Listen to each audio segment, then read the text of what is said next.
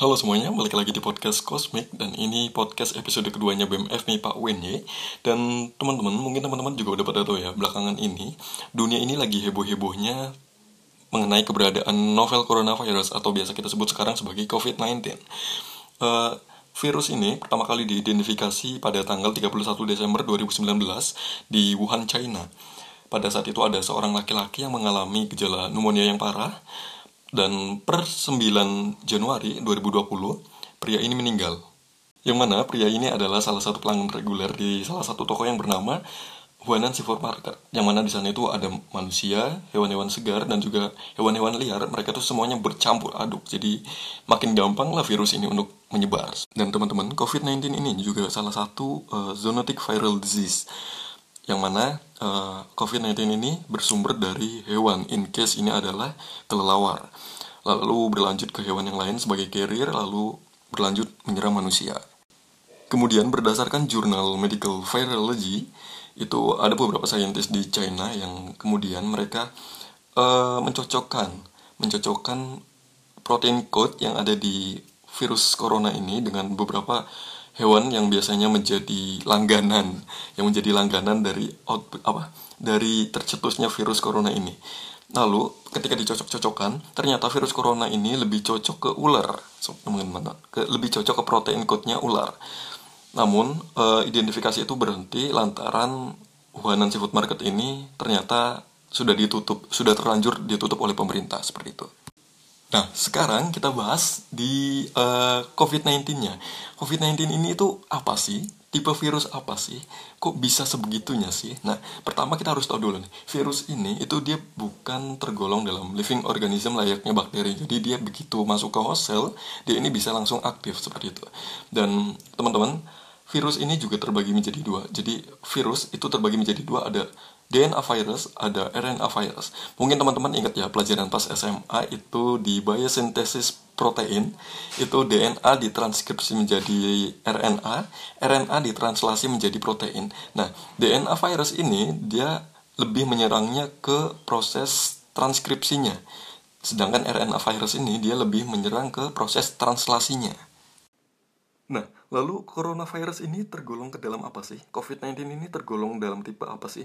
Nah, COVID-19 ini tergolong ke dalam RNA virus dan dia nggak cuman sekedar RNA virus aja teman-teman. Jadi RNA virus ini dibagi menjadi dua, ada negative sense, ada juga positive sense. Jadi mungkin teman-teman juga belakangan ini itu juga denger ya, denger ada berita lagi, ada virus baru lagi, itu namanya Hanta virus, itu di China juga kebetulan. Uh, dan teman-teman uh, hanta virus ini tergolong ke dalam negative sense. Negative sense virus. Sedangkan kalau COVID-19 ini tergolong ke dalam uh, positive sense virus. Jadi begitu dia masuk ke dalam host cell dia itu begitu masuk langsung aktif seperti itu. Dan teman-teman yang perlu diketahui adalah uh, di dalam COVID-19 ini ada apa aja sih? Jadi di dalam COVID-19 ini itu tersusun dari genom atau itu genetik materialnya terusan dari atau linearnya RNA yang kemudian genom ini dilindungi sama yang namanya helical capsid yang tersusun dari protein. Kemudian uh, yang perlu kita ketahui adalah ini penting, COVID-19 dan HIV ini terbilang mirip teman-teman. Kenapa mirip? Karena keduanya ini tergolong ke dalam uh, tipe envelope virus. Jadi tadi kan dilindungi ya tadi genom tadi kan dilindung dilindungin sama helical capsid jadi helical capsid tadi itu punya perlindungan ganda lagi jadi genom tadi dilindungi helical capsid kemudian dilindungi lagi sama yang namanya membran atau envelope. Jadi envelope ini itu tersusun dari lipid bilayer dan juga protein. Jadi udah dilindungin dilindungin lagi. Dan ini ini penting. Karena perlindungan ganda ini tubuh kita ini atau sistem um, imun kita ini nggak bisa mengenali virus sebagai benda baik. Jadi jadi tubuh kita ini ngiranya oh ini ada benda baik mau masuk ke tubuh gue nih gitu.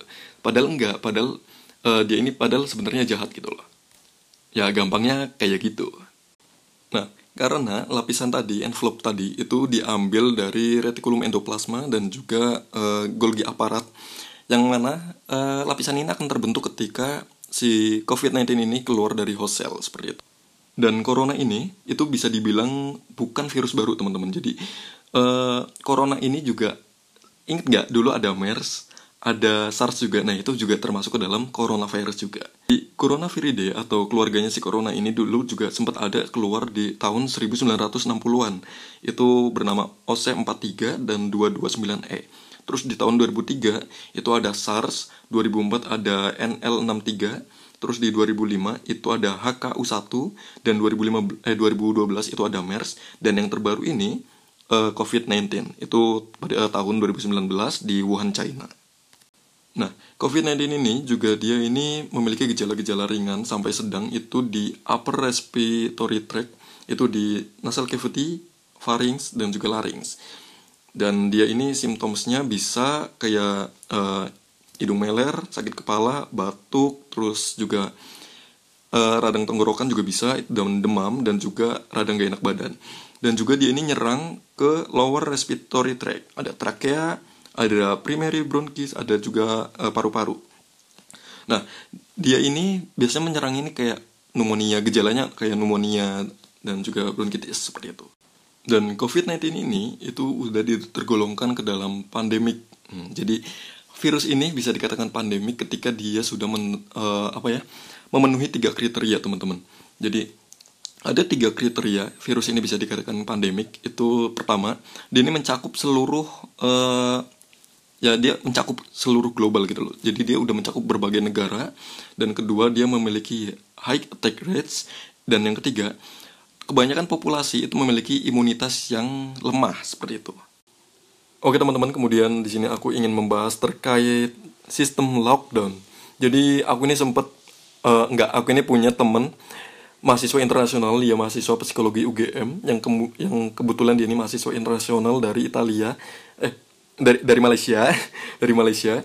Dan aku sempat ngobrol-ngobrol sama dia gimana keadaan di Malaysia sana gimana keadaan coronavirus di Malaysia sana. Soalnya kan dia yang lebih uh, apa ya ya dia orang warga Malaysia nya dan dia lebih mengerti terkait kondisi di negaranya.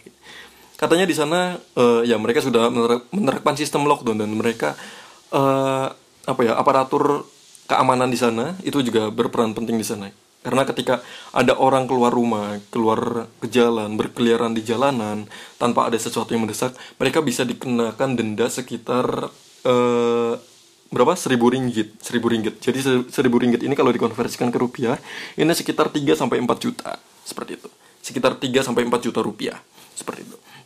Nah, kalau kita ngelihat di faktanya, di lapangannya, itu udah banyak negara yang di lockdown seperti Italia, Australia, Filipina dan juga Malaysia tadi.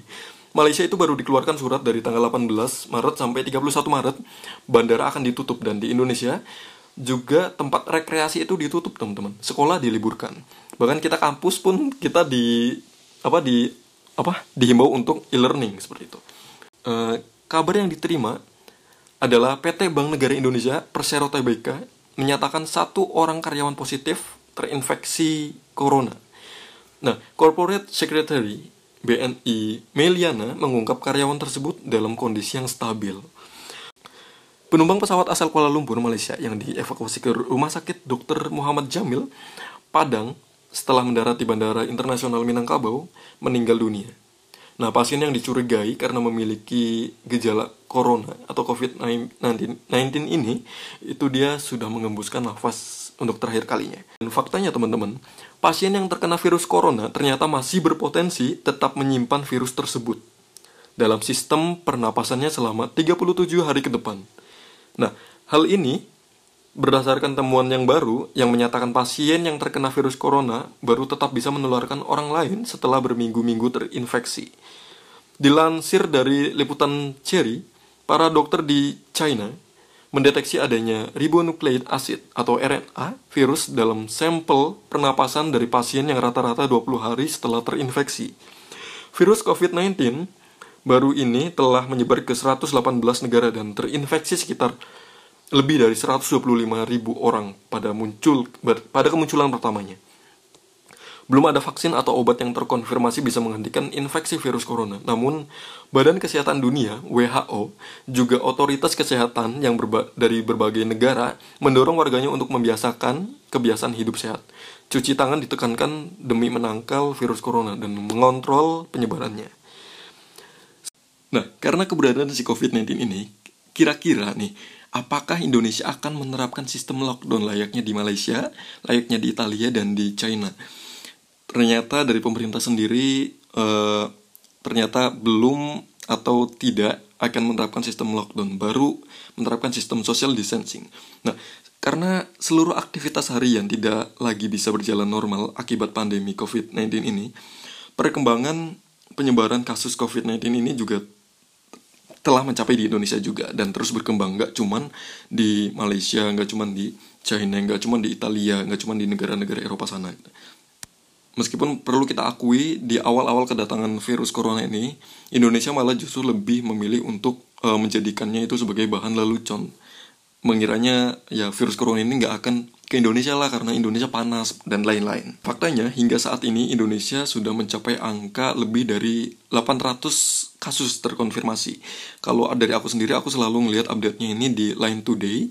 Di sana di timelinenya kalian bisa ngelihat di bagian atas itu ada update COVID-19 di Republik Indonesia dan ini aku lihat di per 29 per 26 Maret 2020 itu ada 2625 orang itu negatif 893 orang itu positif, 35 orang dinyatakan sembuh dan 78 orang dinyatakan meninggal. Dan yang perlu kita ketahui adalah teman-teman, eh, rata-rata orang yang meninggal karena virus ini itu biasanya dia memiliki penyakit bawaan seperti pneumonia atau juga dia ya pokoknya dia sudah punya penyakit di awalnya gitu sebelum ada kedatangan coronavirus ini. Dan ketika dia dikenai oleh coronavirus ini, oh makin menjadilah jadi apa ya, udah punya penyakit ketika dia uh, di apa dimasukin sama si virus corona ini ya dia makin menjadi gitu penyakitnya nah lantaran penyakitnya sudah banyak terus juga sudah banyak kasus udah 800 lebih kasus uh, sudahkah sepantasnya kita berpikir untuk mematuhi himbauan sos apa isolasi sosial nah tentu kita akan berpikir apa yang bisa kita lakukan selama isolasi sosial Nah, mengenai COVID-19 ini, COVID-19 ini merupakan penamaan yang diberikan oleh Organisasi Kesehatan Dunia atau biasa kita kenal sebagai WHO saat epidemi e, penyebaran virus corona terjadi di China awal tahun 2020 ini. E, buat kita yang mendengar virus Wuhan, ya itu adalah sebutan virus tersebut sebelumnya namun tidak lagi digunakan karena menimbulkan masalah sosial seperti diskriminasi dan juga gesekan sosial di Wuhan sana. Virus ini adalah patogen yang menyebabkan gangguan pernafasan akut sehingga orang yang terjangkit akan mengalami pneumonia sehingga kekurangan oksigen dan kemudian akan meninggal. Namun, kasus yang akut terbilang cukup rendah kemungkinannya dan bila ditangani dengan cepat penderita akan bisa sembuh meski sampai saat ini belum ditemukan obat atau vaksin untuk COVID-19 sendiri. Nah, sarana penyebaran COVID-19 itu adalah melalui titik-titik air yang terbang saat seseorang yang terjangkit mengalami batuk atau bersin. Di saat yang sama terdapat orang lain yang berada di dekatnya, sehingga orang tersebut beresiko, beresiko terinfeksi COVID-19. Penularan dari manusia ke manusia lah yang membuat COVID-19 menjadi uh, pandemi global. Itu artinya, jika penularan virus tidak terkendali, akan mengakibatkan kekacauan di berbagai sektor. Kasus COVID-19 ini sampai hari ini, itu dia telah terdeteksi sebanyak lebih dari 3 uh, 353.243 kasus di 192, 192 negara di dunia. Nah, jumlah negara di dunia sendiri jumlah negara di dunia sendiri sejumlah 195 negara yang diakui oleh Perserikatan Bangsa-Bangsa atau PBB. Itu artinya, teman-teman, 98% dari seluruh negara di dunia mendapat kasus positif COVID-19. Sementara jumlah korban meninggal akibat virus ini sudah mencapai 15.408 orang yang tersebar di berbagai negara. Negara dengan kasus positif terbanyak saat ini masih tercatat ada di China, yang menjadi epicentrum utama penyebaran COVID-19 dan awal mula virus ini berkembang. Tapi uh, perkembangan di China sudah sangat berkurang karena penanganannya yang tepat. Bahkan kabarnya di China sudah mampu untuk membantu negara lain dalam penanganan dan mitigasi bencana virus ini. Lalu Bagaimana dengan di Indonesia? COVID-19 di Indonesia itu sampai hari ini tercatat tadi yang aku bilang lebih dari 800 kasus yang positif. Angka ini sudah melonjak drastis sejak diumumkan kasus pertama yang, terde yang terdeteksi pada akhir bulan Januari yang lalu. Dan ingat gak yang dua orang positif di Indonesia pada saat itu?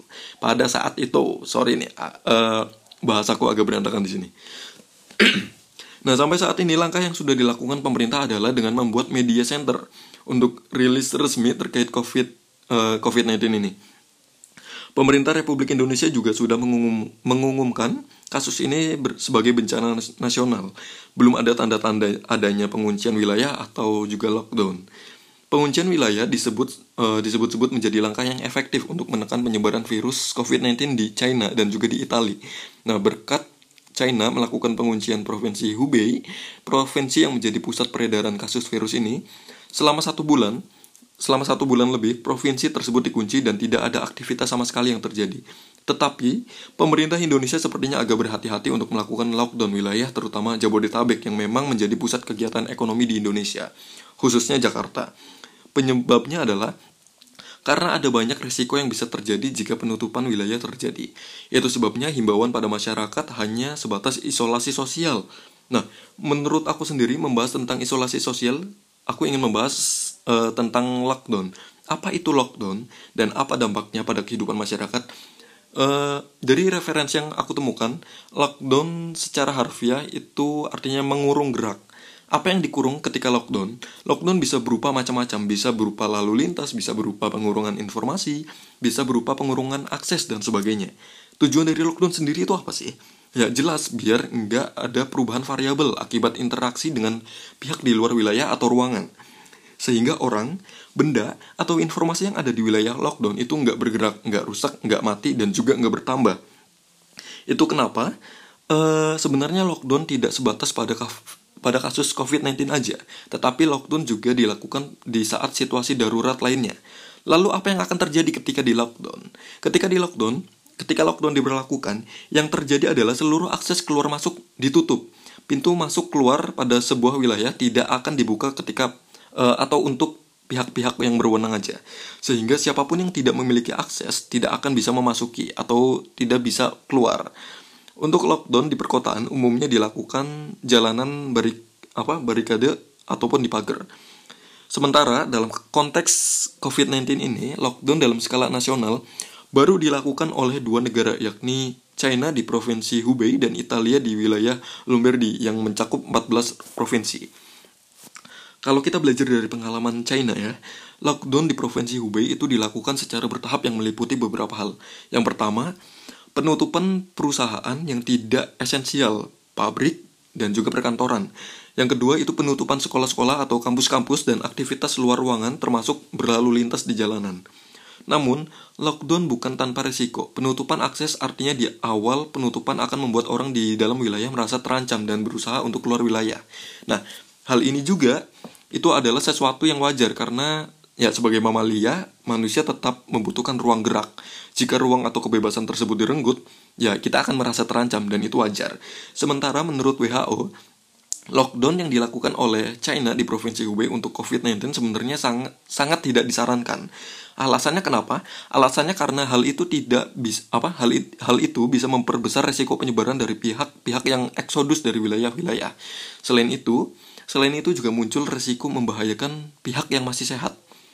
Namun menariknya, WHO tetap mengapresiasi tindakan China meski lockdown seperti itu merupakan tindakan baru dalam sains. Nah, sekarang kita bahas tentang penanganan COVID-19 di Indonesia. Sementara di Indonesia pilihan untuk penutupan wilayah atau lockdown berpotensi untuk memicu masalah baru karena aktivitas masyarakat mayoritas bergantung pada kegiatan sehari-hari, itu mengapa himbauan social distancing adalah sesuatu yang lebih dikedepankan oleh pemerintah Republik Indonesia sendiri. Dan beberapa hari yang lalu, pemerintah mulai menerapkan rapid testing. Langkah ini diambil untuk mencontoh situasi penanganan COVID-19 di Korea Selatan. Situasi krisis seperti ini tentu membuat banyak orang panik dan resah. Semua tempat yang, berpon yang berpotensi uh, untuk menjadi tempat berkumpulnya masa dilarang untuk digunakan sementara mulai dari sekolah, perkantoran, hingga mall dan warung. Tetapi tidak banyak yang merespon isu ini dengan serius. Sementara di sosial media, sepertinya warganet atau netizen di Indonesia sudah lebih teredukasi dan siap untuk mengisolasi diri apa pun resikonya. Untuk itu, mari kita semua memulai kehidupan ini dengan gaya hidup sehat demi mencegah virus-virus yang masuk ke dalam tubuh kita. Tindakan yang bisa kita lakukan adalah selalu mencuci tangan setelah beraktivitas minimal 20 detik atau setelah bersentuhan dengan orang lain. Tentunya ini untuk mencegah virus tersebut. Ya mudah-mudahan pemerintah kita juga bisa uh, mengatasi persoalan ini sampai tuntas sehingga semua kehidupan bisa berjalan seperti biasanya. Nah, sekarang kita bahas lagi tentang lockdown. Jadi uh, sekarang nih di Indonesia ini rapid test ini sedang dilakukan. Masihkah opsi lockdown ini diperlukan di Indonesia? Nah, tadi kita udah bahas ya lockdown itu apa dan juga dampak-dampaknya akan seperti apa. Nah, kita harus tahu nih, negara-negara yang udah menerapkan lockdown ini di mana aja sih? Sejumlah negara itu udah melakukan lockdown alias mengkarantina wilayahnya, menutup jalur keluar masuk manusia, dan dirangkum dari berbagai pemberitaan media massa hingga minggu, itu tanggal 22 Maret 2020, sekitar ada 15 negara yang melakukan lockdown.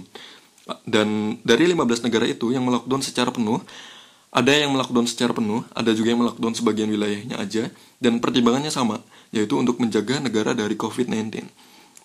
15 negara itu, itu antara lain ada China, itu mereka melockdown sejak tanggal 23 Januari 2020, ada juga Italia yang melockdown sejak 9 Maret 2020, ada El Salvador yang, men yang melockdown negaranya sejak 11 Maret 2020, Irlandia se sejak uh, 12 Maret 2020, ada juga Denmark itu melockdown sejak 14 Maret 2020, Spanyol sejak 12 Maret 2020, Manila dan Pulau Luzon di Filipina itu sejak 15 Maret 2020, ada juga Lebanon dan juga Prancis itu tanggal 16 sampai 17 Maret 2020, ada juga Belgia 17 Maret 2020, Selandia Baru 18 eh, Maret 2020, Malaysia sejak 18 Maret 2020, Argentina sejak 20 Maret 2020 dan juga Belanda itu tanggal 15 Maret 2020. Nah, kenapa Indonesia tidak memilih opsi lockdown untuk mencegah penyebaran virus COVID-19 ini? Kalau kita uh, kulik lagi di juru bicara pemerintah Republik Indonesia untuk COVID-19, Ahmad Yuryanto, itu waktu itu mengatakan bahwa opsi lockdown untuk memberantas penyebaran virus corona di tanah air ini katanya terlalu ekstrim teman-teman dan hal ini yang menjadi dasar Presiden Jokowi itu tidak berpikir pada kebijakan lockdown uh, katanya di acara hitam putih yang tayang 18 Maret 2020 kemarin katanya gini di dalam penyakit menular yang kemudian masif, lockdown itu merupakan salah satu alternatif dan ini alternatif yang ekstrim. Oleh karena itu kita tidak akan menuju ke sana karena harus ada alternatif alternatif yang lebih rasional yang harus kita kerjakan. Itu kata beliau pada acara hitam putih kemarin. Beliau juga menerangkan lockdown bukan hanya menutup penyebaran tetapi juga seluruh kehidupan ditutup seperti masuknya bahan pokok, makanan, bisnis dan sebagainya. Dan katanya juga kata Pak Yuri ini, uh, kata Pak Yurianto ini sederhana aja. Kalau ada pasokan air minum dari luar Jakarta nggak bisa masuk, pasokan LPG nggak bisa masuk karena betul-betul ditutup. Oleh karena itu bukan pilihan yang terbaik ini, bukan pilihan yang terbaik ini adalah sistem yang terbilang ekstrim, kata beliau.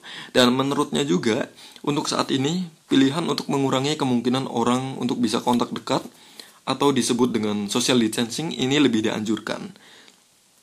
Menghindari kerumunan, mengurangi apa? Mengurangi berada di tempat-tempat umum, bekerja dari rumah, belajar dari rumah dan beribadah dari rumah itu merupakan bentuk dari social distancing kata Pak uh, Pak Yuri Pak Yurianto sendiri berharap bahwasannya masyarakat di Indonesia mampu melakukan social distancing dengan baik dan ia yakin cara ini dapat berhasil meredam penyebaran virus corona.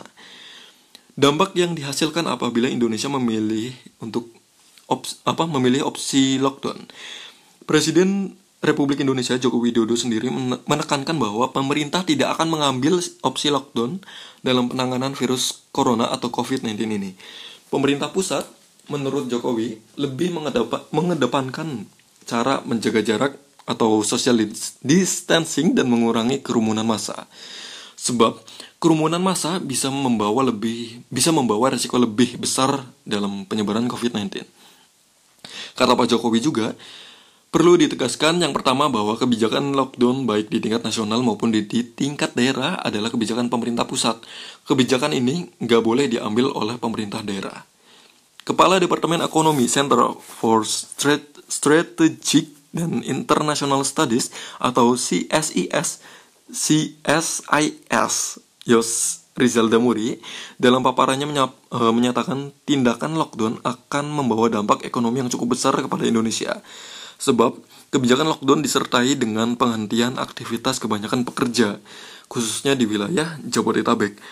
Terlebih kegiatan ekonomi di Jakarta menyumbang sekitar 25% terhadap PDB dan menentukan lebih dari 60% perekonomian nasional dalam skala nasional. Jika kita asumsikan jika diasumsikan terdapat 30% pengurangan aktivitas pekerjaan nasional, maka akan berdampak pada penurunan hampir sekitar ya 12% PDB lah. Dan kata uh, Pak Yo sendiri, jika ini berlangsung selama dua minggu, PDB tahunan Indonesia ini akan berkurang sekitar setengah persen atau 0,5 persen dan satu persen jika berlangsung selama satu bulan. Itu kata Pak Yos dalam paparannya yang berjudul Tepatkah lockdown dalam menghadapi COVID-19? Nah, angka setengah persen tersebut menurut perhitungannya Pak Yo sendiri itu setara dengan kehilangan sebesar 75 triliun 75 triliun atau hampir setara dengan APBD DKI 2020 yang berkisar 88 triliun. Tindakan lockdown menurut Pak Yo sendiri akan membawa konsekuensi ekonomi yang tidak sedikit bukan hanya untuk wilayah Jakarta tetapi juga untuk perekonomian dalam skala nasional. Selain itu Pak Yos menilai lockdown ini belum terlihat efektivitasnya. Misalnya lockdown di provinsi Lombardia Italia yang dimulai pada akhir Februari 2020. Namun hingga saat ini COVID-19 sudah menyebar di berbagai tempat lainnya bahkan ketika pemerintah Italia memutuskan lockdown secara nasional, jumlah kasus baru di negeri pizza itu terus mengalami kenaikan. Kata Pak Yo sendiri, sejak restriksi nasional diterapkan pada 9 Maret, angka kasus baru bertambah sebanyak 15 ribu, tiga kali lebih banyak dari sebelum uh, lockdown secara nasional. Nah, dengan demikian, menurut Pak Yos, penutupan Jakarta tidak akan mengurangi penyebaran penyakit di ibu kota maupun di luar daerah karena memang sudah tersebar. Selain itu, ada berbagai permasalahan yang dapat timbul dan memperburuk situasi di, di tengah lockdown. Misalnya, kesiapan logistik, dan juga pangan. Dan salah satu permasalahan krusial dari tindakan lockdown adalah memastikan kesiapan suplai bahanan pangan, bahan pangan, dan kebutuhan lainnya. Wilayah DKI Jakarta yang hampir sepenuhnya menggantungkan pasokan air dari luar daerah akan mengalami kelangkaan dan kenaikan harga. Keresahan sosial berpotensi untuk muncul juga. Dan kata Payos, Uh, tekanan kenaikan harga pangan akan semakin kuat akibat sulitnya pasokan bahan baku. Terlebih jika lockdown dilakukan tanpa adanya persiapan yang cukup dengan persiapan prosedur yang jelas. Yang akan terjadi justru hanyalah kebingungan dan keresahan di masyarakat. Hal senada diungkapkan sama uh, salah satu ekonom dari Institute for Development of Economic and Finance atau INDEF itu Pak Bima Yudhistira Adinegara. Menurut Pak Bima sendiri, pemerintah belum memiliki kesiapan terkait ketersediaan pangan jika di lockdown. Bahkan hanya sebatas penutupan ibu kota Jakarta karena sebagian besar kebutuhan pokok disumbang daerah di luar Jakarta. Arus distribusi barang akan terganggu dan mengarah pada terjadinya kelangkaan bahan pokok, khususnya jelang Ramadan. Hal ini juga yang berujung pada kenaikan harga bahan pangan. Jika di lockdown, inflasi di Indonesia bisa tembus di atas 6% dan merugikan daya beli masyarakat seluruh Indonesia. Indonesia pun belum memiliki ke kekuatan dari sisi ketahanan pangan. Data Global Food Security Index 2019 menyebutkan peringkat Malaysia dan Filipina masing-masing berada di urutan 28 dan, dan 64 di dunia. Posisi Indonesia yang berada di peringkat 62 dunia memang sedikit lebih baik dibanding Filipina. Tapi, lockdown dipaksakan dan pemerintah tidak memiliki tapi kalau lockdown dipaksakan dan pemerintah nggak memiliki kesiapan terkait stok pangan, maka ujungnya bisa terjadi kelaparan massal di sejumlah daerah di Jabodetabek. Terlebih lagi, saat ini kondisi rantai pasok impor pangan sebagian terganggu. Uh, tutur Pak Bima kepada Tirto di salah satu media online pada saat itu. Kedua adalah gejolak panik buying masyarakat yang belum bisa diantisipasi oleh masa, oleh pemerintah dan jajarannya. Menurut Pak Bima sendiri, saat lockdown diumumkan, masyarakat justru akan panik dan akan menyerbu pusat perbelanjaan. Bukan hanya makanan dan minuman yang akan diborong, tapi juga obat-obatan. Ingat ya, waktu itu uh, apa masker juga sempat habis dan hand sanitizer juga habis. Ya karena itu itu efek dari uh, isu bahwasanya lockdown akan diberlakukan. Nah, ketiga, mayoritas aktivitas bisnis sebagian besar terjadi di Jakarta sehingga peredaran uang pun sebagian besar berada di ibu kota. Nah, kalau lockdown benar-benar sampai terjadi, maka sentra bisnis itu bisa terganggu dan juga usaha mikro, kecil, dan juga menengah atau UMKM pun bisa terkena dampak paling parah. Nah, menurut Pak Bima sendiri, hal ini bisa menimbulkan tingginya gelombang pemutusan hubungan pihak kerja atau PHK. Kalau kira-kira mau kita bandingkan dengan Malaysia dan juga Filipina, fundamental ekonomi Republik Indonesia yang dinilai belum belum sekuat mereka, itu bisa menjadi hal yang patut dipertimbangkan jika lockdown benar-benar dilakukan. Jika penerapan lockdown terjadi, maka yang dikhawatirkan apa coba? Yang dikhawatirkan adalah nilai tukar mata uang rupiah yang bisa-bisa melemah akibat adanya kepanikan di pasar saham dan juga surat utang. Nah, salah satu amunisi untuk menahan pelemahan nilai tukar yang cukup itu adalah cadangan devisa. Menurut data CEIC, perbandingan cadangan devisa terhadap PDB Indonesia per 2019 sebesar 10,9 persen. Itu pun dengan nilai apa? Dengan tren penurunan. Sementara rasio devisa terhadap PDB Malaysia sebesar 27,2 persen dan Filipina sebesar 21,7 persen. Dan itu bisa kita lihat ya perbandingannya seberapa. Uh, bahkan rasio cadangan devisa Thailand terhadap PDB itu mencapai 39,4 persen loh. Wow. Dan Uh, artinya, dibandingkan dengan negara lain di ASEAN, bank sentral di Indonesia memiliki amunisi yang paling kecil untuk menjaga stabilitas nilai tukar mata uang. Itu kata Pak Bima. Dengan demikian, kebijakan lockdown patut dihindari oleh pemerintah Indonesia. Indonesia rentan krisis ekonomi jika lockdown benar-benar dilakukan. Lalu, apa langkah pemerintah dalam menangani virus corona? Beragam cara yang dilakukan oleh Presiden Jokowi dan juga jajarannya guna menangkal laju uh, laju penyebaran virus mematikan ini, uh, salah satu yang ditempuh adalah dengan melakukan rapid test atau tes cepat. Jokowi sep sepertinya lebih uh, tertarik meniru cara Korea Selatan dalam menangani COVID-19 ini, yakni melakukan rapid test, bukan lockdown.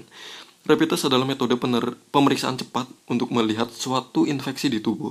Ada berbagai cara rapid test yang bisa dilakukan, namun pada kasus COVID-19, Indonesia akan menggunakan metode pemeriksaan IgG atau IgM yang diambil dari sampel darah. Uh, penapisan cepat atau rapid test. Uh, Presiden Jokowi sendiri mengatakan rapid test untuk COVID-19 sudah mulai dilakukan sejak Jumat tanggal 20 Maret 2020 sore di Jaksel waktu itu di Jakarta Selatan. Uh, juru juru bicara penanganan COVID-19 ini, COVID apa? Pak Ahmad Yuryanto mengklaim bahwasannya hasil tes akan ketahuan kurang dari 2 menit. Namun tak semua orang akan dites, hanya mereka yang beresiko saja yang akan dicek. Jika hasilnya berpotensi positif, maka yang bersangkutan akan diminta mengisolasi diri. Sementara bagi yang berpotensi positif akan dicek lebih lanjut uh, dengan metode real-time polymerase chain reaction atau RT-PCR gen N. Jika tes cepat menggunakan darah, PCR menggunakan cairan di tenggorokan. Jika tes PCR menunjukkan hasil positif, maka bersangkutan akan langsung dirawat. Karena hasilnya bisa diketahui lebih cepat, maka Cara ini diyakini bisa lebih efektif mencegah penyebaran virus corona. Pasalnya, setiap orang dapat langsung diting dapat langsung ditindak sesuai hasil tes dan dapat menghindari penyebaran lebih luas ke orang lain. Tapi, cara ini dikritik sejumlah kalangan. Pertama, karena e, langkah ini dinilai terlambat. Kedua, akurasi dari rapid test dipersoalkan. Pemerintah mengakui tes cepat yang menggunakan pengambilan sampel darah ini bukan untuk mendiagnosis apakah seseorang positif atau tidak terkena COVID-19, melainkan baru tahap screening atau deteksi dini. Perhimpunan Dokter Spesialis Patologi, Klinik, dan Kedokteran Laboratorium Indonesia atau PDS LAT KLIN e, melalui keterangan tertulisnya mengingatkan bahwasannya rapid test belum diketahui validitas dan e, akurasinya. Selain itu, jika kepentingannya untuk screening harus ditafsirkan dengan sangat hati-hati karena hasil hasil positif itu nggak bisa memastikan bahwasannya betul terinfeksi COVID-19 pada saat ini. Sementara hasil negatif nggak bisa menggaransi tidak adanya infeksi COVID-19 sehingga tetap berpotensi berpotensi menularkan kepada orang lain. Uh, selain menggelar rapid test, pemerintah mengklaim telah menyiapkan, menyiapkan obat untuk menyembuhkan pasien yang terjangkit uh, virus corona. Obat yang dimaksud adalah Avigan dan juga chloroquine Uh, Avigan adalah agen antivirus yang secara selektif dan berpotensi menghambat RNA dependent RNA polimer poli, polimerase atau RT-RDRP dari virus RNA. Fujifilm Toyama mengembangkan obat ini pada obat ini pada tahun 2014 dan telah diuji coba kepada manusia yang terinfeksi virus corona atau COVID-19 sejak Februari. Sementara chloroquine merupakan obat anti malaria yang telah digunakan sejak uh, ya sekitar 70 tahun lah. Obat ini tampaknya dapat memblokir virus dengan mengikat diri ke sel manusia dan masuk untuk mereplikasi. Obat ini juga merangsang kekebalan tubuh. Sebuah studi di Guangdong, China, melaporkan bahwa chloroquine efektif dalam memerangi virus corona. Menurut Jokowi sendiri, sejumlah negara telah menjajal keampuhan obat tersebut. Pemerintah sudah mendatangkan 5.000 dan sudah memesan 2 juta Avigan. Sedangkan untuk chloroquine sendiri, pemerintah telah menyiapkan 3 juta. Selain itu, pemerintah juga sudah menyiapkan infrastruktur pendukung, yaitu rumah isolasi dan juga rumah sakit. Wisma Atlet Kemayoran, ingat nggak? Itu kemarin disulap menjadi rumah sakit darurat COVID-19 dan juga sebagai rumah isolasi. Pulau Sebaru dan juga Pulau Galang juga dirancang untuk menjadi ruang karantina dan observasi dan isolasi. Jumlah pasien positif ter, uh, terinfeksi virus corona COVID-19 itu bertambah ya sekitar ya udah ratusan lah ya. Itu per 24 uh, eh, bulan Maret. Dari jumlah itu korban meninggal itu mencapai 55 orang dan jumlah yang sembuh itu sekitar 30 orang. Coba kita bandingkan dengan hari ini. Per 26 Maret uh, ya 26 Maret 2020 itu yang meninggal itu sekitar ada 78 orang yang sembuh 70 eh 35 yang positif itu 893 yang negatif itu 2620 eh 2000 2.625 orang. Nah, Pak Yuryanto sendiri melanjutkan kasus por, kasus corona per Selasa 24 Maret kemarin. Di DIY itu 6 kasus, DKI 424, eh, Jambi 1, Banten 65, di Bali ya, ya tadi Bali 6 kasus ya. Jawa Barat itu 60, Jawa Tengah 19, Jawa Timur 61, terus Kalimantan Barat 3, Kalimantan Timur itu 11 itu kata Pak Yuryanto. Kemudian di Kalimantan Tengah itu ada tiga Kalimantan Selatan itu ada satu Kepulauan Riau itu lima Nusa Tenggara Barat itu satu Sumatera Selatan itu satu Sumatera Su Sulawesi Utara. Sulawesi Utara itu ada dua Sumatera Utara itu tujuh Sulawesi Tenggara itu tiga Sulsel empat Lampung satu Riau dua Maluku Utara satu Maluku satu Papua tiga dan dalam proses verifikasi itu ada lima kasus. Uh, beliau juga menyebut ada penambahan tujuh kematian akibat COVID-19 dari hari sebelumnya sehingga totalnya menjadi 55 kasus. Sedangkan sekarang udah ada 78 kasus. Yang terbanyak itu berasal dari DKI Jakarta. Uh, Pak Yuri juga uh, Pak Yuri menyebut nggak ada penambahan jumlah pasien yang sembuh per apa ya per hari ya per hari Selasa kemarin. Pada Senin 23 Uh, 23 Maret jumlah pasien COVID-19 mencapai 579 kasus positif, 49 meninggal dan 30 sembuh itu kalau mau kita bandingin sama hari ini per 26 Maret justru itu pelonjakannya sangat drastis teman-teman jadi tetap budayakan hidup sehat dan ini teman-teman aku ini ingin mengajak kalian untuk mengenal lebih jauh arti dari OTG bukan kabel ya ODP dan juga PDP ini aku lansir dari uh, liputan6.com itu dengan headline mengenal lebih jauh dari mengenal lebih jauh arti OTG, ODP, dan PDP. Itu ditulis oleh Alfi Yuda pada tanggal 25 Maret 2020. Jadi teman-teman uh, untuk membedakan OTG, ODP dan juga PDP, kalau OTG itu orang yang tidak memiliki gejala atau orang tanpa gejala dan memiliki resiko tertular dari orang yang positif COVID-19. Atau juga OTG ini orang tanpa gejala tapi merupakan kontak erat dengan kasus positif COVID-19. Terus ada juga ODP. ODP ini adalah orang yang mengalami demam lebih dari eh, uh, 38 lebih dari sama dengan 38 derajat Celcius atau riwayat demam atau gejala gangguan sistem pernapasan seperti pilek, sakit tenggorokan, dan juga batuk kering. Dan pada 14 hari terakhir, sebelum timbul gejala itu memiliki riwayat perjalanan atau tinggal di negara atau wilayah yang melaporkan transmisi lokal. Dan ODP ini itu orang yang mengalami gejala gangguan sistem pernapasan seperti pilek, sakit, tenggorokan, uh, sakit tenggorokan atau batuk kering dan pada 4, pada 14 hari terakhir itu sebelum timbul gejala itu memiliki riwayat kontak dengan kasus terkonfirmasi atau probable COVID-19. Terus PDB sendiri, PDB sendiri itu pasien dalam pengawasan.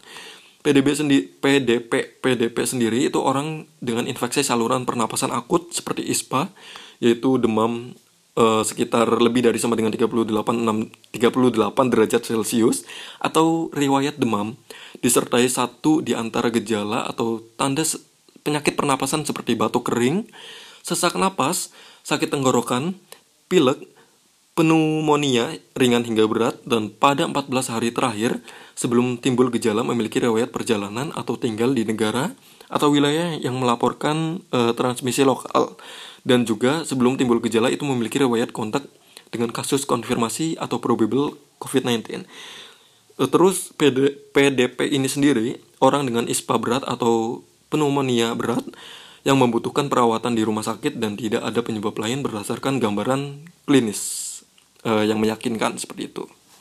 Dan yang perlu diketahui teman-teman, uh, eh, COVID-19 ini bisa saja menjangkit orang. Jadi ada beberapa kasus orang ini terkena apa ya? Orang ini dinyatakan positif COVID-19, tapi sebelumnya mereka ini tidak mengalami gejala-gejala sebelumnya. Jadi Jangan lupa untuk budidayakan hidup sehat, jangan lupa untuk cuci tangan minimal 20 detik sebelum dan sesudah makan atau sesudah atau ketika kalian memegang uang deh. Uang itu kan dia dari orang ke orang. Nah, budayakan cuci tangan sebelum itu dan sesudah itu. Uh, ini teman-teman aku juga ingin memberikan perbandingan uh, terkait dampak positif dan negatifnya lockdown. Tadi aku juga udah ngejelasin sedikit banyak sedikit banyaknya tentang lockdown dan dampak-dampaknya. Dan uh, terkait dampak positifnya aku juga ingin menyisipkan uh, video nanti di bawah di deskripsi ini.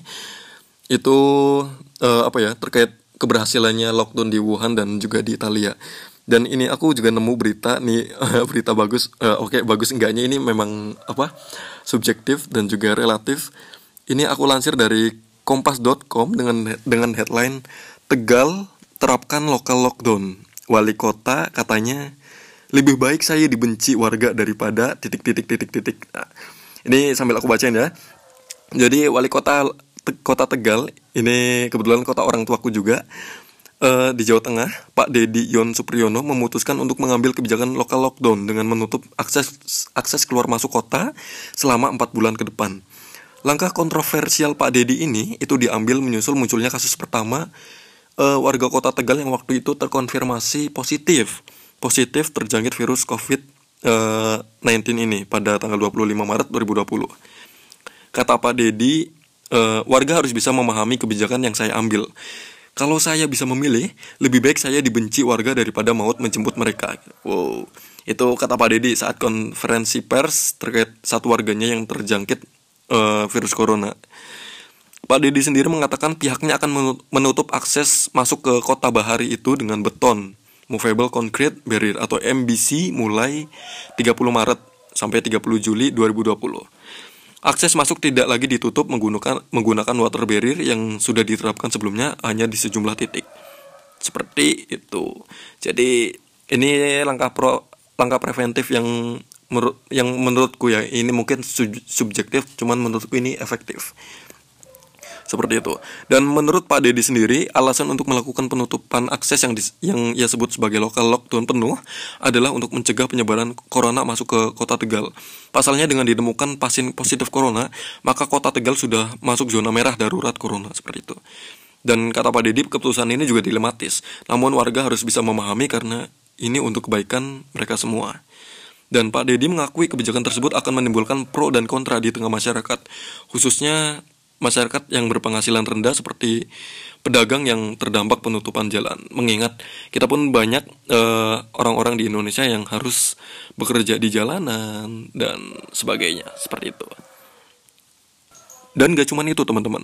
Uh, untuk mengatasi hal-hal yang kayak tadi, itu Pak Dedi itu menyatakan Pemkot Kota Tegal, oh boros sekali, Pemkot Tegal itu melalui dinas sosial akan memberikan bantuan sosial khususnya bagi masyarakat miskin dan juga masyarakat kecil Kata Pak Dedi, e, saya pribadi termasuk seluruh anggota legislatif agar bersama-sama dengan kesadaran untuk inisiatif secara pribadi membantu pengumpulan dana seperti itu.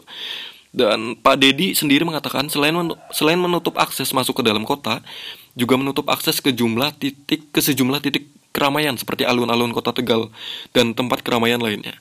Pelombok, pemblokiran jalan dan pemadaman lampu jalan protokol seluruh kota di malam hari akan diberlakukan misal di jam banyak e, masyarakat masih tetap untuk berkumpul. Sementara hingga Kamis 26 Maret 2020 Dinas Kesehatan Kota Tegal tercatat ada 41 orang dalam pemantauan atau ODP. 13 pasien dalam pengawasan PDP yang dirawat di Rumah Sakit Kota Tegal, satu orang PDP meninggal dunia dan satu positif COVID-19. Begitu beritanya. Dan terima kasih. Dan untuk informasi, di Yogyakarta sendiri ini ada posko terpadu untuk pencegahan dan penanganan pandemi COVID-19 di daerah istimewa Yogyakarta. Hotline-nya bisa dicatat teman-teman. Ini 0274 555585. Saya ulang, 0274 555585. Terus hotline yang kedua 0811 2764 800. Saya ulang lagi, 0811 2764 800. Untuk rumah sakit rujukan di Yogyakarta sendiri dari info yang aku dapat dari uh, hotline tadi itu ada RSUD Wonosari, RSUP Sarjito, RSUD Panembahan Senopati Bantul, dan juga ada RSUD Wates. Uh, buat RSUP Sarjito kalian nanti bisa menghubungi ke 0274 5873333 0274 587 atau kalian juga bisa ke nomor 0274 631190. Saya ulang 0274 631190. Itu untuk RSUP Dr. Sarji, Dr. Sarjito. Sedangkan untuk RSUD Panembahan Senopati Bantul kalian bisa menghubungi ke 0274 367381. Saya ulang 0274 367381. Untuk RSUD Wates, kalian bisa menghubungi ke nomor 0274 773169. Saya ulang, 0274 773169. Dan untuk ke RSUD Wonosari, kalian bisa menghubungi ke nomor 0274 391 288. Saya ulang lagi, 0274 391 288. Ya, kalian bisa menghubungi itu sekiranya kalian mengalami gejala-gejala terkait COVID-19 sendiri. Dan terima kasih untuk mendengarkan uh, podcast yang panjang kali lebar ini. Semoga bermanfaat dan jangan lupa budayakan hidup sehat dan di rumah aja. Terima kasih.